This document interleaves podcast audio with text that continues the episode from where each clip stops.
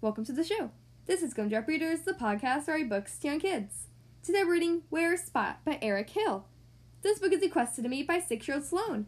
Thank you so much for requesting this book, and I hope you enjoy the story. Helping me read today's story is my little sister. Do you want to tell them your name and your age? I'm seven years old and my name's Hope. All right, I'm so excited to have you on the show. Are you ready to do it? Yeah. Okay, let's go.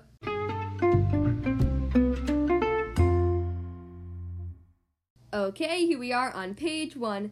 Naughty Spot, it's dinner time. Where could he have disappeared to? Hmm, is he behind the door? No. Ooh, it's just a big bear eating honey. Hmm, is he inside the clock? No. Oh, it's a little snake. How cute. Is he in the piano?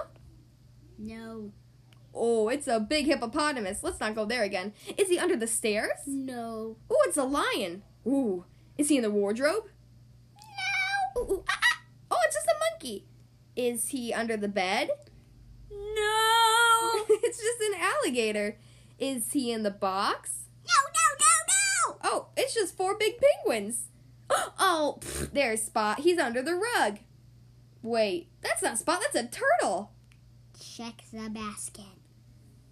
Oh, there he is. He's in the basket. Good boy, Spot. Come on out and eat up your dinner. The end.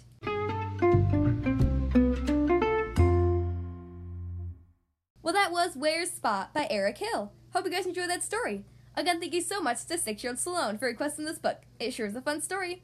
Also, thank you, Hopi, for being a guest. I post new podcast episodes Monday, Wednesday, and Friday, and post a new YouTube read along video on Saturdays. So be sure to subscribe so you never miss a new story.